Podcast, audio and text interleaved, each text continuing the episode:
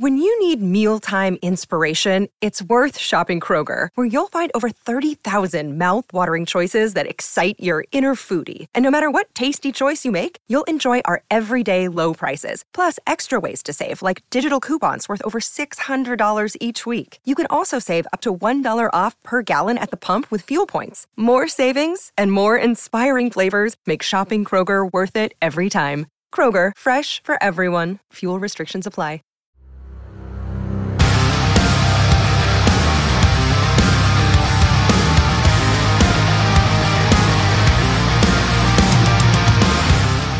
Welcome to the Viking Age podcast, the official podcast of thevikingage.com. We do this every Monday and Thursday night right here at 6:15 p.m. Central Time on the Viking Age YouTube channel. And if you miss it, we have you covered in podcast form the next day on Apple and Spotify.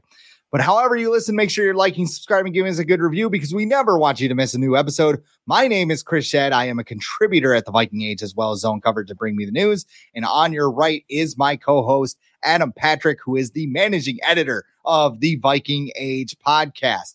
Adam, let's start off with a little bit of wrestling talk here because yesterday was all out and Maxwell Jacob Friedman returned after basically sitting out the entire summer after a contract dispute. So let's have a little fun with our first question. What do you think is the most shocking return in Vikings history? Uh, it's got to be Randy Moss in, in 2010, right?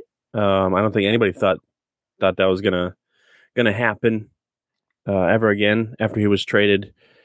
Uh, I believe in 2005, 2006 to the Raiders, um, and of course he went to the Patriots, and then he wound up on the Vikings. Now his second tenure did not last very long, uh, thanks Brad Childress, um, but or maybe thank thanks to the cafeteria worker that you know gave him bad food or whatever the story goes. Uh, probably not. Uh, but yeah, nobody expected Randy Moss to come back. He did. He got did the did the get your purple get your eighty four jerseys out. It was great. It was exciting, and then it wasn't.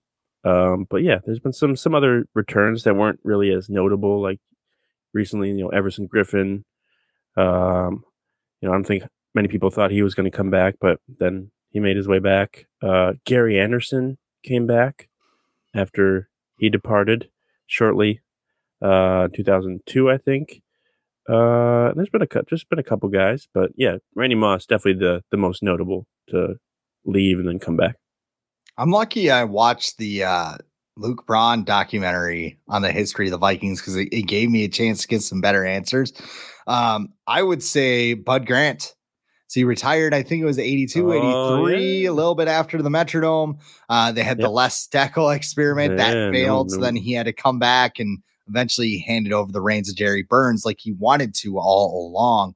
Uh, Chris Doleman, actually another interesting comeback. Vikings oh, traded oh, yeah. him away to Atlanta. Uh, I believe it was the 1997 season, maybe a little bit earlier, but Doleman goes away. He goes to the 49ers, revives his career shows back up in 1999 and is a hell of a player. But at that point, he was like 38, 39 years old and he had to uh, retire at that point. But um, yeah, I, I, mean, there, there haven't been any real like shocking ones. I mean, if you want to go uh, Mackensie Alexander, I don't know. yeah. I mean, nobody yeah. would, nobody was like, I mean, Moss, I remember the whole like Randy Moss trade going down because I was in college and I was just like, we just traded for Randy Moss. And like, yeah the excitement and everything else. But I mean, it was just a, it was probably the same Randy Moss, but it was just a different level of Randy Moss that wasn't good for that team. I'm surprised you didn't say, you know, we forget, we both forgot the most notable, which is the return of Shamar Stephen two years ago from, you know, after he left for the Seahawks. The world's back. greatest nose tackle. Yeah. Tom Tom Johnson, uh, Sebastian Thunderbucket or whatever, uh, he did the same same sort of thing where Sebastian Thunderbucket. Is, is that, that, what, what you just said? Yeah, you haven't heard that before. Sebastian Th- Thunderbucket. Yeah, I, have never heard that. Look look at, look up his profile on Pro Pro Football Reference. That's that's what's next to Tom Johnson's name. Really? Just because just because his right. name's so uh just simple. Somebody gave him a random name. I th- I want to say it was Corey Cove on KFan who gave him that nickname. Um, there's him, and then obviously Sean Mannion, who you know went to the the Seahawks briefly last year, and he came back to ruin our lives again um, for the Vikings. So yeah, there's been there's been plenty of guys that have gone back and forth. A lot of Seahawks and Vikings back and forth for sure. Well, we go from the unpredictable to the predictable because Peter King dropped his season predictions at Football Morning in America on Monday morning. And uh, he has the Vikings going 11 and 6, which that would be a win of a season for me. How about you? I think so. I think they haven't won uh, more than 10 games since 2017. So you got to think that 11, ga- 11 games is definitely good good sign at least that the team's going in the right direction. Um, you know, he he made more predictions that probably you know aren't as exciting, but 11 wins is I would say based on the players that they brought back and the goals that they had, I think that's that's good enough because I think a lot of people don't think that this is this isn't the year that the Vikings are kind of like going all in or whatever. I think a lot of people think they're just going to kind of get things sorted out, and then next year will be the year where they kind of just uh, put their foot on the gas pedal and try and see if they can uh, get something out of it. Well, the good news is that the Vikings are going 11 and 6. The bad news is it's not enough to win the NFC North because he has the Green Bay Packers finishing at 12 and 5 and going all the way to the Super Bowl.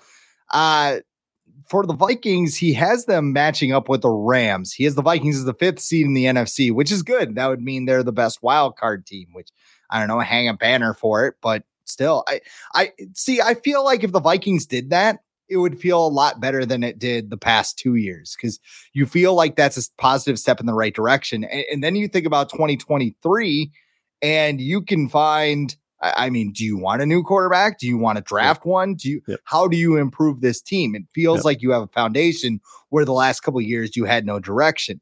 Of right. course, in this prediction, he has the Vikings losing to the Rams in the first round of the playoffs, but I would be excited, especially if the wild card game is a close game and they don't get completely just blown off the face of the earth. I would be excited about the Vikings heading into 2023 if that happened.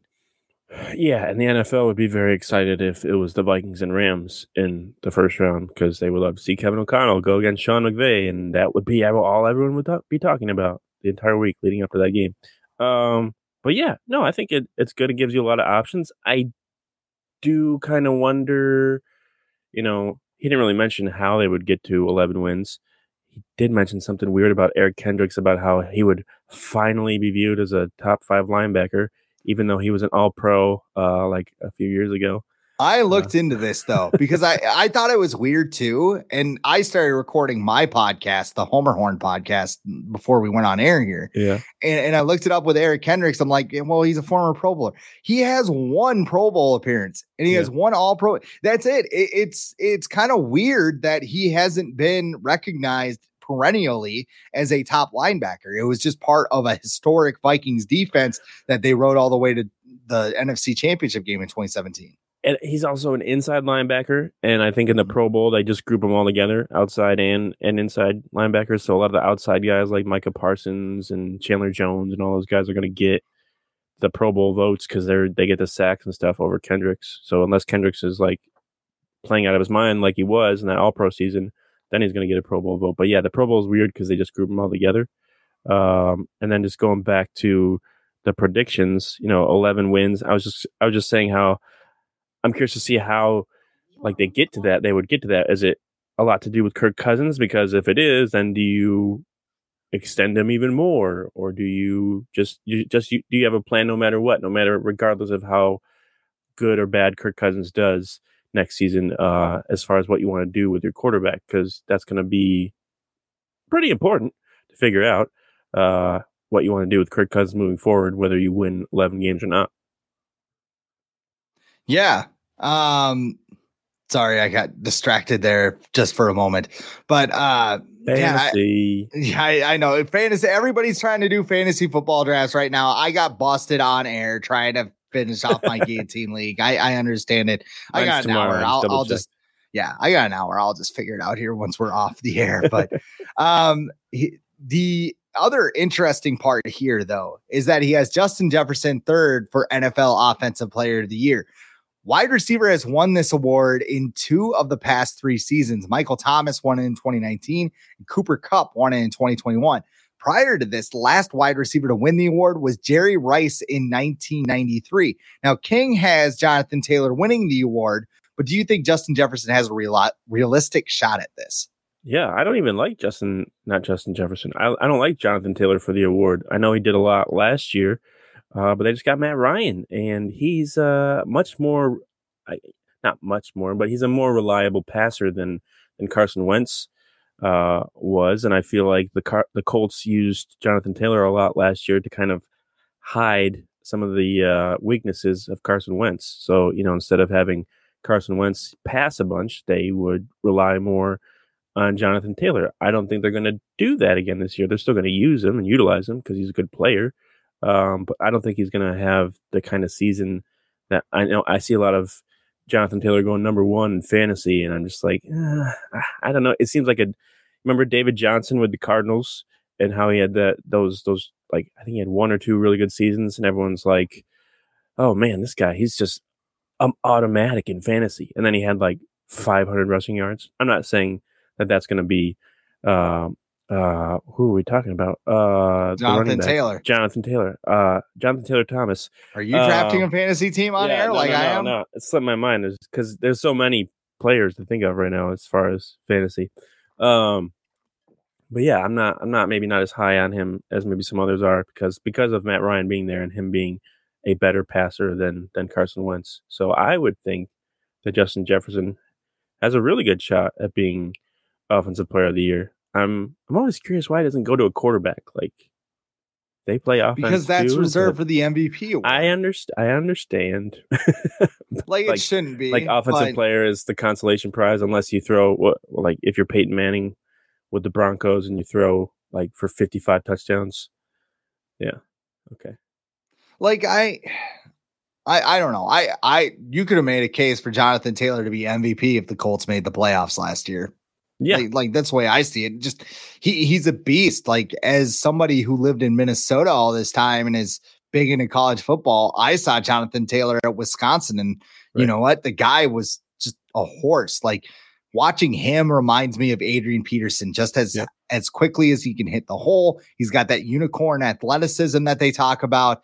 Um, I, I, think Jonathan Taylor could definitely win the rushing title again if he mm-hmm. stays healthy. But mm-hmm. um, yeah, I mean, th- that's just kind of how they vote for these things. I mean, quarterbacks are going to win this award. Peter King has Josh Allen winning it. He also has the Bills beating the Packers in the Super Bowl, which I don't know. That would be too close for comfort for me. I don't want the Packers anywhere near the Super Bowl. Right. It's like they could just pull one. They could just have like random BS and just pull one out. And I don't know. Maybe at that point we're finally rid of Aaron Rodgers, but it's not worth it being screamed five Super Bowls from across the river. Yeah, so, and I mean, as as good as I think the Bills are going to be this year, I will I will never pick them not to to win the Super Bowl. Just not not because I don't want them to win, just because I feel like they're a cursed team as much as the Vikings are. They're like the AFC version of the Vikings, and they both have four Super Bowl losses. But a lot of people are high on the Bills. Uh, do you uh, scary? Do you ever know. subscribe to the theory that like so like if you watch like, I don't know, like the Rays. The Rays are winning playoff games, right? In baseball. Yeah. Like, and the Twins haven't won a playoff game in 18 years. And you go, well, if they can do it, they, you know, my team can do it.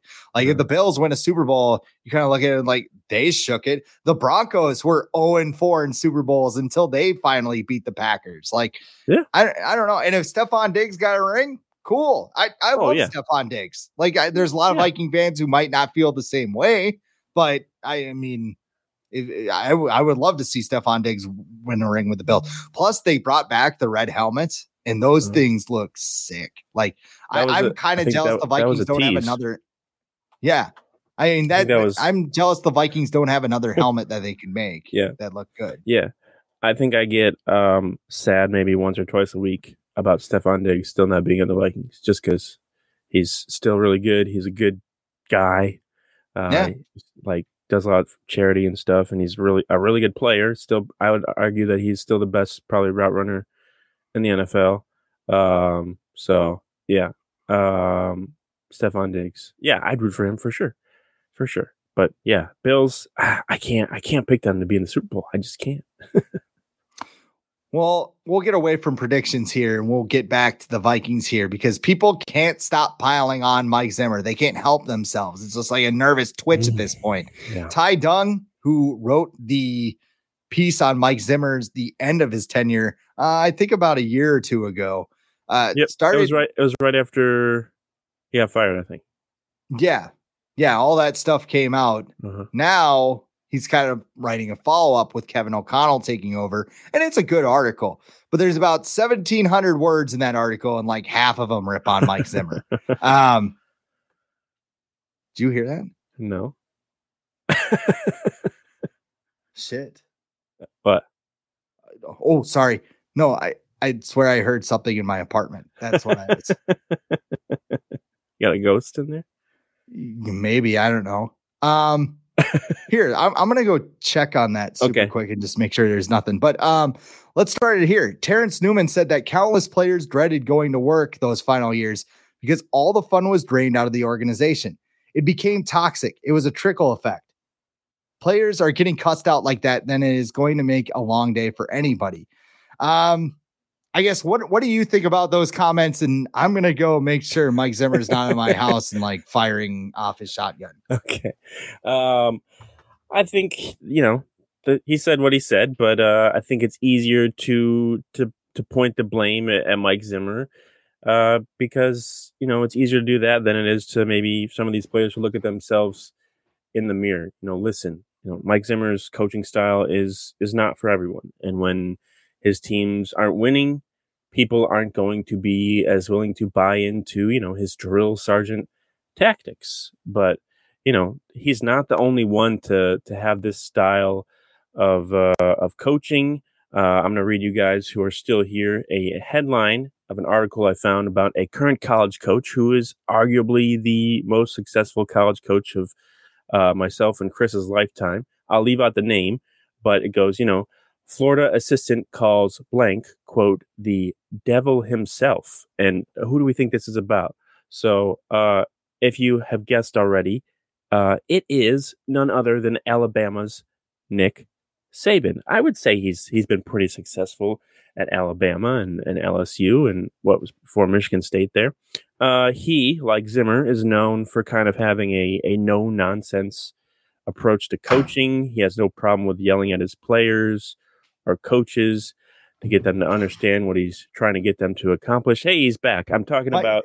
I, am sorry about that. No, I'm talking I, about a, another another head coach. You all right? Everything all right out there? Um, I don't know why, but um, my tools like fell on the floor. Oh, okay. In the ki- right. I had them up on the kitchen, so I don't know if a ghost. Yeah. Well, I'll, I'll start over. Uh, but I said, you know, these these things are coming about about Zimmer because you know it's easier to point the blame. I feel like it's someone else than to maybe for some of these players to look at them themselves in the mirror and you know take accountability because you know Mike Zimmer's coaching style it's not for everybody, um, and when his teams aren't winning, people aren't going to be as willing to buy into his his style, his drill sergeant style. But what I was reading to the listeners before you came back was a, uh, a headline of an article that I found about a current college coach who is arguably the most successful college coach of our lifetime. I'll leave the name out, but I it goes like this. So it says Florida assistant calls blank, quote, the devil himself. Uh, any guesses as to who this is about? I'm gonna guess it's Nick Saban. Hey, you got yeah. it. You got the it. The guy Nick who Saban. wins. Weird. He's uh yeah, he's he's he's been pretty successful at Alabama and LSU and Michigan State or wherever. Uh, and he, like Zimmer, is known for having a, a no nonsense approach to coaching. He has no problem yelling at his players or coaches, just, you know, get them to understand what he's trying to get them to accomplish. But the biggest difference uh, with Saban and Zimmer is that Saban gets to pick and choose whatever players he wants on his roster. And a lot of the guys he gets are some of the best, you know, prospects from from around the country. Mike Zimmer didn't have that luxury. He had to work with what he got. So in 2020, the Vikings made a lot of cost cutting decisions, uh, mostly on defense, and it didn't work out very well. Uh, they tried to salvage things in 2021 by signing a bunch of veteran defenders that no one else really wanted. and that didn't work out either. Um, so yeah, he Zimmer didn't get to pick his players. Saban does, and it's different because one's winning and one's not. And and also, people keep talking about how how miserable it was for for Vikings players to come into work each day.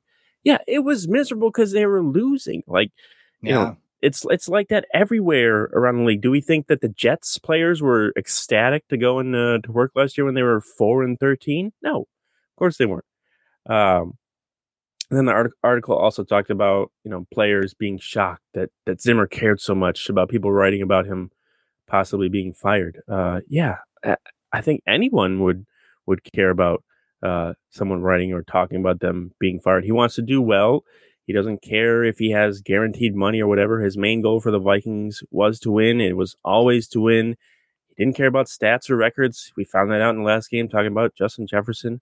Uh, he just wanted to win. Like he almost lost an eye because he wanted to win. Um, you know, that's probably why he was so frustrated at the end of his tenure. And, you know, he had a bunch of guys in his locker room who probably didn't have the same passion to win, and that's okay. But the new regime also noticed that, which is why they got rid of seven of the 11 2021 draft class because they didn't feel that they were on board for their uh, plans this year. So, uh, but yeah, we get. I I think we get it with Zimmer. I feel like this should be the last time that we hopefully have to talk about this. We get it. He yelled at people. He was grumpy. It was time for a change. Fine. No one's disputing that. Uh, but we don't need to keep writing about this with like one week to go until the regular season. There's a brand new regime, brand new coach, brand new things to write about. We get it. We get it. I think I think that's the most frustrating thing is that this is coming up six days to go before the regular season starts. Yeah. Like new coach, new everything, no, but we can't stop dunking on Mike Zimmer. Like yeah. both things can be true. Mike Zimmer probably needed to go. There probably need to be a culture change. Yeah. Also, Kevin O'Connell might be bad in some of the areas that Mike Zimmer was good. Like think about third down percentage. Think uh, we'll talk about that in a second. Hint, hint. Like uh, you know, it's finding a system for Kirk Cousins. It's doing a whole bunch of other things. Like Zimmer succeeded in some ways, and that's why they were successful. Like O'Connell's going to have his way, but I mean, it doesn't mean that Zimmer's way didn't work. It just meant that it, it wore out its welcome. And like you said, the Vikings were a 13 win team. Everybody would have nodded their head and been like, okay, this is working. When you're missing the playoffs each of the past two years, you start pointing your finger around, and it's easier to fire the coach than the players. For sure. Yeah. Look at I think Belichick's got a similar coaching style, maybe not as I don't know, intense. Maybe it is. We don't really know because he doesn't really talk a lot about his style or and even players don't really talk that much about it, but he's been pretty successful. Um, but yeah, winning matters. It matters everywhere. And and at the end of the day, the Vikings weren't winning or getting to where they wanted to be, so so they made a change. But you know, we're gonna see if Zimmer was entirely to blame this year or if it was a lot of the guys that they kept around. So a lot of unpredictably, uh, uh, excuse me, unpredictability going on, not only in my house, but with the Vikings going on this season. I tried to give some of my bold predictions over at the Viking Age 10 bold predictions. It's up there right now yeah. for the 2022 season. And I figured it'd be fun if you and I went back and forth and made our own bold predictions for the 2022 Vikings. So, as the host of the Monday episode, I will let the co host go first and you can have your first bold prediction.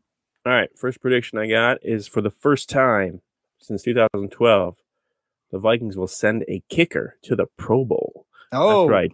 That's right. A kicker, a Vikings kicker is going to go to the Pro Bowl. Uh, Greg Joseph has been absolutely on fire this summer. Uh, here's a very important factor. We just talked about not bashing him, but Mike Zimmer is gone. Uh, we can. It's pretty easily. Uh, you could you can tell very easily that he had a very uh, not so good impact on the, the mentality of his kickers. They went through a lot. They went through a lot of kickers, a lot of punters, a lot of long snappers. He just had no time for for special teams uh, players. Special teams. Hold on, we didn't even talk about uh, the, the coordinator who uh, called uh, Mike Zimmer Satan. We didn't even predict who that was. Who do you think that was? Um, I I thought about it. I think it's Norv Turner. You do, yeah. It, that's a good. That's that's got to be guess. the leader in the clubhouse, doesn't a lot he? Of people, yeah, a lot of people think it's DeFilippo.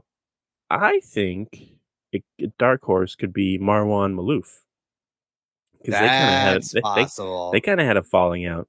Um, yeah, we we know Mike Zimmer doesn't like special teams. Remember that? I think they had like an argument in one game on the sidelines when like somebody had a kick. I think it was after a Cordarrelle Patterson kick return or something. Yeah, against the Bears, and they just went at each other. I think so, you said, "Why don't you fire me?" And then yeah, so so uh, so a little dark horse candidate maybe there. But back to our bold predictions. Yes, Greg Joseph to the Pro Bowl.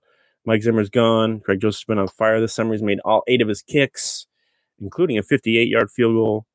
Um, so yeah, I think he's he's in good spirits. The special teams coordinator now, Matt Daniels, predicted that Greg Joseph is going to have the the best season of his career. So uh, that should probably result in a Pro Bowl. I think you're right. I think the way that they've handled special teams throughout training camp has been very impressive to me. And it could have been, you know, just kind of how the Vikings didn't really care about special teams the past couple of years, where they were just guys on the back end of the roster. You threw them together and you figured whatever. Eh, Matt Daniels seems to have a plan with what he wants, not only at kicker, punter, and all of those positions, but uh, I really think that you know, him and the way that he's handling Greg Joseph is going to produce a better season from him. My first prediction that I have goes on the defensive side of the ball, and I hinted at it a little bit. I think that the Vikings are going to allow an over 40% conversion rate on third down next year because the Vikings led the NFL with a 35.9% conversion rate allowed since 2014 under Mike Zimmer. Ed Donatell's defense allowed a 40.9% conversion rate in three seasons with the Broncos. I don't know if Vic Fangio was running the defense or not, but uh, Ed Donatell's name's attached to it, and he is the new Vikings defensive coordinator. And then Mike Pettine, who looks like Rick Harrison, uh, his defense allowed a 38.2% clip in three years with the Packers. The best I can do is 38%. You know? um, the last Super Bowl winner to have an offense that had a conversion rate under 40% was the 2015 Denver Broncos. So you might look at it and go, well, that's not a huge difference, Chris, but it translates to winning. And especially on Sunday with the Packers coming into town, they're going to want to dominate the time possession. They're going to mm-hmm. want to have big plays down the field and wear out that defense. And that plays right into the hands of Aaron Rodgers and Matt LaFleur. So I think that that's going to be one of the most notable things with this new regime is how do they handle, handle themselves on third down? Yeah, yeah. The third down defense, being able to stop teams on third down, even when the Vikings defense has struggled the last few years, they've still been a very good third down defense under, and they always really were under Mike Zimmer. So that that's yeah, that's something that I think we haven't really talked about uh, all offseason is you know is this going to be the same because when they're in a different formation, they got different guys in there. Um, they're going to be running different looks on third down. So yeah, it's going to be that's going to be something definitely to pay attention to. And like you said, it's important uh, to the success of the Vikings this year. So, uh, number two, I've got uh, a recent addition to the Vikings, Jalen Reagor uh, from the Eagles. Kind of, uh, people are already saying he's a, a, bust, but we'll see. He's only been in the league for two years, but I believe he will have more touches than Irv Smith Jr. Uh, this season. Now, uh, you might be like, "What? No, no way." But this includes catches, rushing attempts, punt returns. I feel like the the Vikings are going to get more creative uh, with using Reagor than than the Eagles did, getting some some jet sweeps, maybe have him line up in the in the backfield sometimes, getting some wide receiver screens, just get him the ball like in space, get him the ball so he can make plays, um, and just add more to that illusion of uh, complexity or whatever that that the Vikings are trying to achieve. I also think there's a good chance that Irv Smith, you know, misses a few games to, due to injury. Uh, that's just how it goes with him, apparently, in his career. Um, and then there's a good chance that Reagor fills in for one of the Vikings' top three receivers if they miss time uh, due to injury. So I think Reagor is probably going to have a lot more chances this year than than some people might realize because we're coming off the Zimmer regime where the fourth receiver didn't really matter a whole lot, but I think this with this offense, it's going to uh, matter a whole lot more than it, it did in the past. Yeah, I, I mean, people are high on Irv Smith Jr., but I mean, I, I, really wasn't impressed with him either the first two years in the league. Then he tears his meniscus. People said he looked really good in training camp, but I wonder how much Kevin O'Connell is going to use tight ends and fullbacks. That's one of the biggest questions coming into Sunday's game against the Packers is, you know, how much how many times are you going to throw it to Irv Smith? Is he going to be like a focal point in the offense? I don't think so, especially with the depth the Vikings have at receiver and in the backfield. I think Irv Smith might be a lot like Tyler Higbee, who had like 769 yards back in 2019, but in two seasons with Kevin O'Connell, he didn't even top 600 yards. Plus, you have him kind of running uphill with coming back from that thumb injury. Can yep. he catch the football yeah. uh, over the first couple of weeks? Like, that's going to be something you have to watch on as well. I have another prediction kind of like that, but it's on the defensive side of the ball. I think that Patrick Jones will have more sacks than Za'Darius Smith. And Jones had six pressures on 42 pass rushing snaps this preseason. And I'm afraid about Za'Darius Smith's back. Like it cost him basically the entire year last year. Yeah. Goes to Baltimore, agrees to a deal, doesn't sign it because. Baltimore backs out of the deal. Mm-hmm. Why would they do that? Mm. I don't know. It might be mm. the herniated disc in his back. Vikings bring smile too much. Yeah, they too much of a smile. But mm-hmm they bring him here, his contract is basically a one year deal, even though it's three for 45 or whatever mm-hmm. it is there. And even if Smith misses half the season, let's say he stays healthy, but he's got to sit out a couple of games, Jones could be a situational pass rusher, yeah. especially when they're moving Hunter and Smith throughout the formation. If they're attacking on the inside or whatever, they've talked about that. I think that Jones will have a solid season and one that might springboard him for a starting role next year. Yeah, I, I, I can see that totally happening. I think of a lot of situational pass rushers in the past. I think Everson Griffen.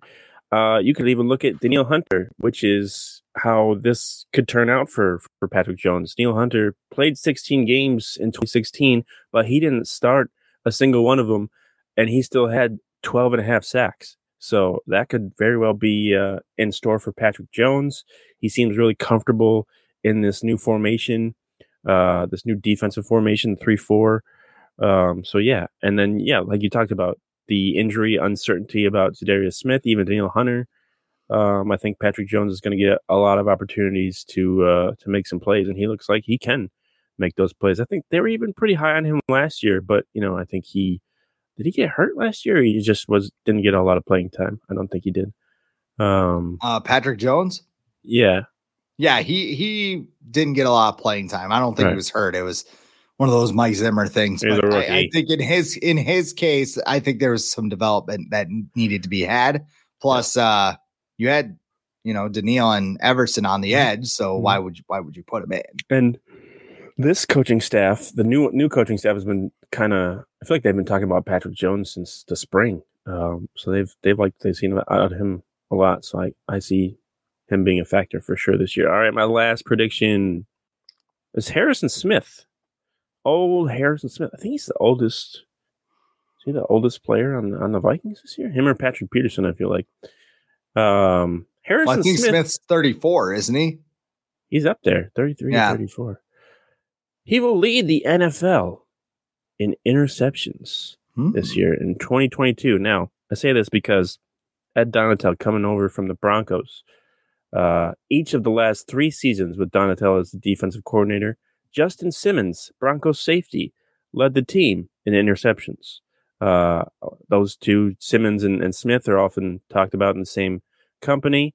Um, and uh, Harrison Smith has had three or more interceptions in four of his last five seasons, and he had five in 2020. He only had one last year, but I feel like he was probably doing a lot more than he usually does, just running around making up for Bashaud Breeland not covering people and Mackensie Alexander not covering people. Um, so I feel like he's going to be able to get more back to just being himself, being wherever he is in this uh, defense. And then lastly, Sharp Football Analysis uh, says that the average ranking of each of the passing offenses that the Vikings will be facing in 2022, the average ranking ranks 29th among teams in the NFL. So they'll be facing some pretty uh, simple passing offenses this year. So yeah, Harrison Smith, he will lead the NFL in interceptions this season. Well, in Kevin O'Connell's introductory press conference, one of the guys that he mentioned was Harrison Smith by name and one of those players that could contribute to the illusion of complexity. Yep. My last prediction is I don't know if it's really bold or off the beaten path or whatever, but I'm just going to speak it in existence. Vikings are going to win a playoff game in 2022. I think their schedule opens up enough that they can make the playoffs, whether it be as one of the wild card teams or a division champion. And the NFC is wide open. I know Peter King had the Saints as the number one seed, uh, which is we didn't even of, talk about that. That I mean, that is bonkers. By the way, like he has he has the Saints. Uh, Jameis Winston coming off a torn ACL, Michael Thomas coming off an ankle injury. Love Chris Olave. Don't get me wrong there. They're going to have Alvin Kamara for the full season. I, I mean, there's a lot to like, but Sean Payton's not there anymore. Plus, they have to deal with the Bucs in their own division. So, I mean, 12 and 5 in New Orleans just seems a little, mm-hmm. little high. Mm-hmm. But I mm-hmm. mean, I could totally see it. Like some teams just get, we're going to look at some team in the NFC and go, what the hell? Like, yeah. how are they, how are they good? Like the I keep rest- feeling that I, I keep feeling that way about the Giants. I don't know why. I keep feeling that way. Just, just. I like Brian Daboll, man. Yeah, I like Brian Daboll a lot. Um, just Daniel Jones is a huge question mark. Um, but I just keep feeling that way. Like they're going to be some team that wins a lot of random games, and we're going to be like the Giants. But yeah. And we talked about it before. Every team in the NFC has some kind of issue right now. Yeah, like the yeah. Vikings are like the rare team. Like the Vikings' issue is that they still hate their old head coach. Like yeah. that, that's it. I mean, maybe you have center position. Maybe that's their issue. That I'd say that's a pretty big issue. That's yeah, that's a very big issue. Um, especially with Kenny Clark and Jordan Davis in the first two games. Yeah, but I mean, yeah. Every team's got got an issue right now. And I mean, if the mm-hmm. Vikings can iron theirs out enough where they can make a run, I could see them winning a playoff game. they haven't won two playoff games in a season since 1987, since Darrin Nelson dropped the ball in the end zone in Washington. So, so I was I, I don't know. Yeah. My whole my whole lifetime, they've never won two playoff games. Yeah, I I was alive, but I I wasn't watching the game. Maybe I was. It was maybe so eighty seven. So that means eighty eight was the playoff game. So I guess so I guess only in the first year of my lifetime have the Vikings won multiple playoff games because they've yeah because they've either been they've either had a bye or they've won one wild card game and lost in the divisional round. So super, super great stat. Love those Viking stats. And then like we're the winningest team with no Super Bowls. Yeah. Great. Great. Hang the banner. Hang the banner. Yeah, that's all I got for predictions. That's that's all you got. Yeah, that's that's all I got. I mean, I got seven more over at the Viking games. None of these, none of these are actually in that article. So I mean, this is fun. Uh, Patrick Jones one is, but other than that, I mean, I said Dalvin Cook will lead the league in 20 plus yards of run. The, the, the, that, that, whatever happened in my basement has got me a little shook right now. So if I'm like stumbling over words, that's I, I thought I heard something like a motor running or something else. I don't there know. Was, there so was one I'm sleep with the lights on tonight, I guess. There was one prediction that I was like, oh, really? Okay. Um, let's see. Yeah. Uh, you did say Patrick Jones will have more sacks, so that one is in here. Mm-hmm. Um, Pat, the, this one, just another sneak preview in your article oh, on yeah? the VikingAge.com. Uh, Patrick Peterson will be replaced in the starting lineup.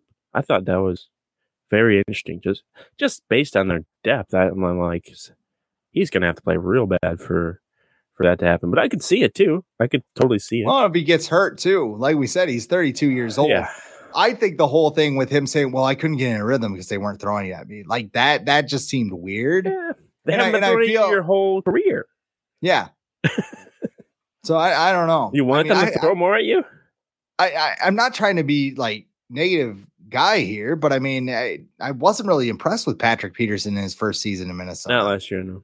No, no, he was okay. And I mean, he, he got hurt. That was part of the reason. But I mean, he was solid if he would have went somewhere else, I would have been like, oh my God, what will we do?